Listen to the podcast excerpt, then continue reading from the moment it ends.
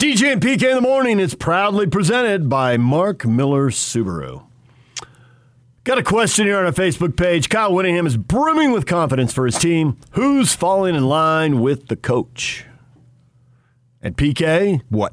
you heard something that caught your ear that you want to share with the audience. Well, Kyle's been saying it for several times now. Uh, he said it again last Saturday. This dude isn't backing down at all. He's talking about the team. I mean, we've all heard it. That it it reminds him of 2019. Holy freak! that team went eight and one, tied for the best record ever in the Pac-12. So I'm for me, I look at the conference because I think you can orchestrate how many non-conference wins you want. Pretty much, if you want all three, you can schedule three cupcakes. They've been scheduling a Big West and a Mountain West team every year, and they've gone two and one once. Utah State got them in OT in Logan. They've handled BYU nine times in a row. They beat Michigan both times they played them. So we know what happens in the non-conference. The Utes win a lot. And you can't dictate who you play in conference, obviously. So that's what I look at. Uh, you know, unless you're SC and you're playing Notre Dame and you're usually playing a big time Stanford does it. a non-conference schedule, uh, which most of a lot of the teams don't. Maybe one big game, and there are some big games this year for sure in the non-conference. Uh, Ohio Ohio State, Oregon, there uh, obviously is huge. so to compare your team to that team, to me, that ups the stakes far more than the anticipation I had for the stakes this season. Steve says, "Yeah, why not? Another year, another yay, we're so great." And then here comes a November letdown. I truly hope the Utes do well this year. Well, they haven't had November letdowns in three years. You can't really count last year. Uh, the Two, start the two season. years ago, they went undefeated in November. Yeah. So they Three years ago, they did uh, well enough down the stretch to win the division, despite a quarterback injury, because Tyler Huntley went down at Arizona State. Yes. So they did But not have They November letdowns. Yeah, they could have messed up the Oregon game, but they didn't. Backup quarterback, they made it happen. Oh, they beat Oregon to beat BYU. Yeah, they played BYU late that year and Won that big- game. Had the big comeback. So there were no letdowns in November. Now they sucked in December. The conference title game, yes, that. Well, in the bowl games. Yeah, We're both in You're right. December. So the years they didn't have November meltdowns, they went 0 4 in December. and if you go back four years, well, they had an October letdown. I don't want to go back four years. All right, then what about four less years? Four less years. No, I want to stay current because I want to worry about next year, this season, this upcoming season, this next season. So I asked Scalley that yesterday, and I thought he had a little bit more of a statement that I could get behind more so than what the head coach is getting behind. Uh, I definitely see it in the leadership. I definitely see it in the front seven. The secondary is still untested. And so that's kind of the question mark right there. I mean, you're talking about a pretty darn good secondary with Blackmon and Burgess and Jaylon Johnson. So these guys haven't really proven uh, anything yet other than they're willing and they're athletic enough. We're, we're excited about them. But again, you know, they're still untested. I agree with that 100% because that's the area that concerns me because quarterbacks threw on them last year. And as Scalley was talking about yesterday, and it was a great interview. We've been hearing a lot about the Taliban. I wanted to hear from the Scalliban. And the Scalley man, I thought was nailing it there. You know, this defense was so young, still very young, but particularly the secondary. You know, you're not going to have the circumstances last year. He talked about how there's zero people in the stands, and so you're going to give up a big play occasionally. And if you do it on the road, the crowd goes nuts, and then you get some momentum. We saw it uh, three years ago with well, two years ago, and then when the Utes had the the only loss, Slovis goes down with an injury. They're at Fink comes off the bench, starts chucking the ball up. Those guys make plays. Crowd gets all excited and they were tough to handle. So a third team guy comes off the bench and beats you. That's highly unusual against an NFL secondary, no less. All those guys, every single one of them. Throwing, then- throwing deep, And making this group, big plays. This group has not experienced that situation at all. When it goes wrong, how will they bounce back? Yeah. Because it will go wrong. Yeah, in an individual play, if you're right. going it's like a relief pitcher in baseball. You're going to blow a lead at some point, and how do you bounce back? You're going to give up a big pass play. How do you pull it together? So I appreciated Morgan, the Scalley man, announcing that and, and acknowledging that. Of course, if they're dominant in the front seven, it's going to make those guys' jobs a lot easier. Simply, of course, as you say. Simply, of course. Yeah. But I mean, you can't dominate all the time, every time. So, and I'm not sure the front seven is better than that front seven. That might have been certainly in a number of professionals, an all time unit with all the guys, so many guys. So while I agree with you and Scalley, I just don't think it's the point. Because the point on how So happy. Scalley's off point? well, no, because he can't talk about what the point is. Because Why he's on the because he's on the defensive side of the ball, and the point is is the offense going to deliver? Well, the we haven't point's sat here not the very, point. Okay, thank you. We haven't sat here very often and said, "I can't believe the defense gave up forty whatever points and blew that game." But we have sat here and said, well, "How come the offense couldn't get the ball in the end zone from the five yard line? How come they, get- can't my get guess the, is they didn't get five yards. How come they didn't get the ball in the end zone from the one yard line?" My guess is they didn't get a yard. I ain't no football savant. UCLA lost at home, Cal lost on the road. You love to recite history, man. You just have that stuff. You you you are a history guy.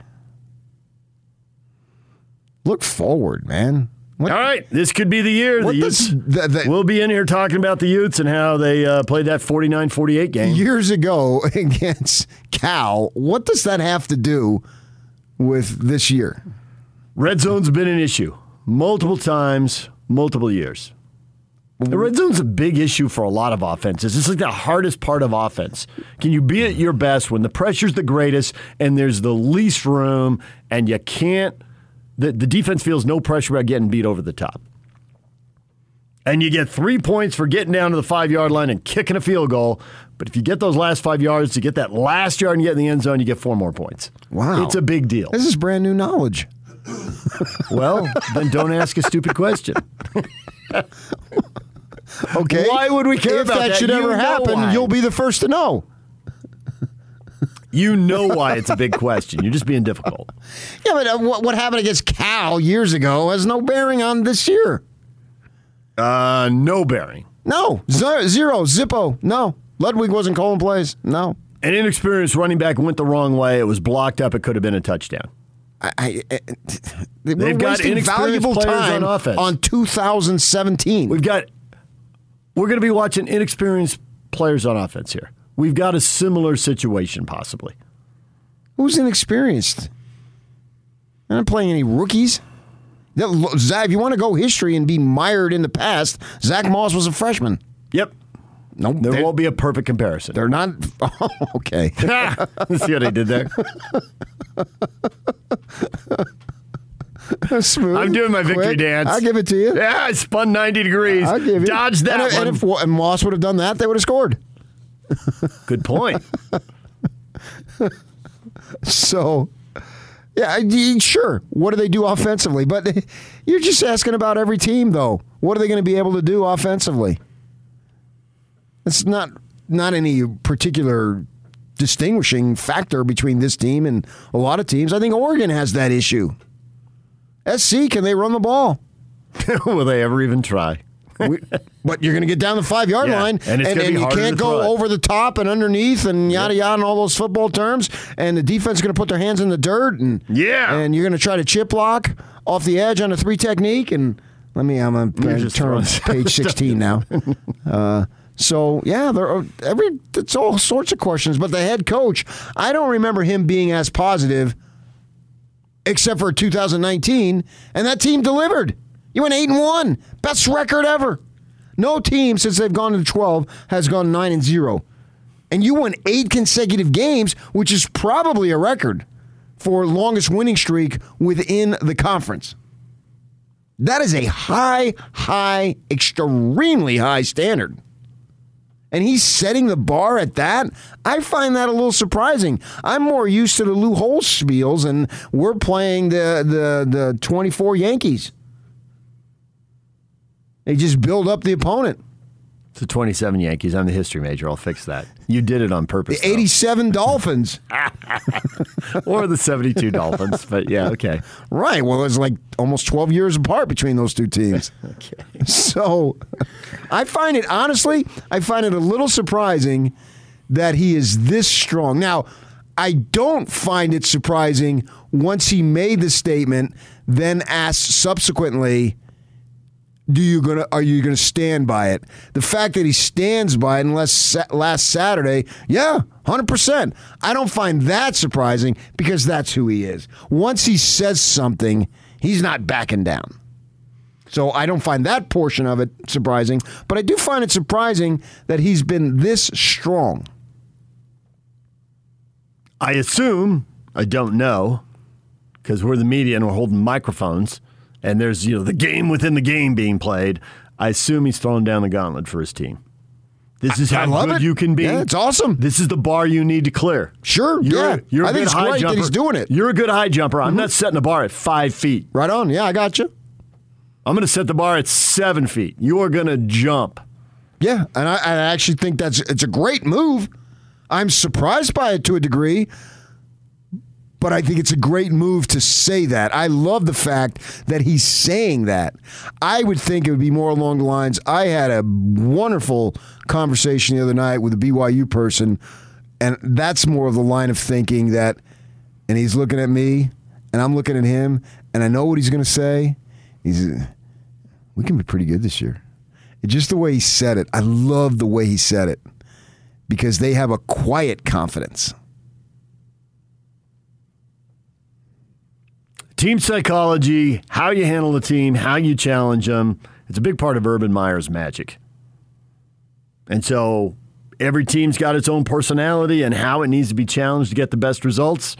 You know, we don't know these guys. We're not in film rooms with them. We're not. We, we don't know what's going on in the building at five thirty in the morning or whatever time it was. I drove by this morning. Did you really? Yeah, just to, just to check it out.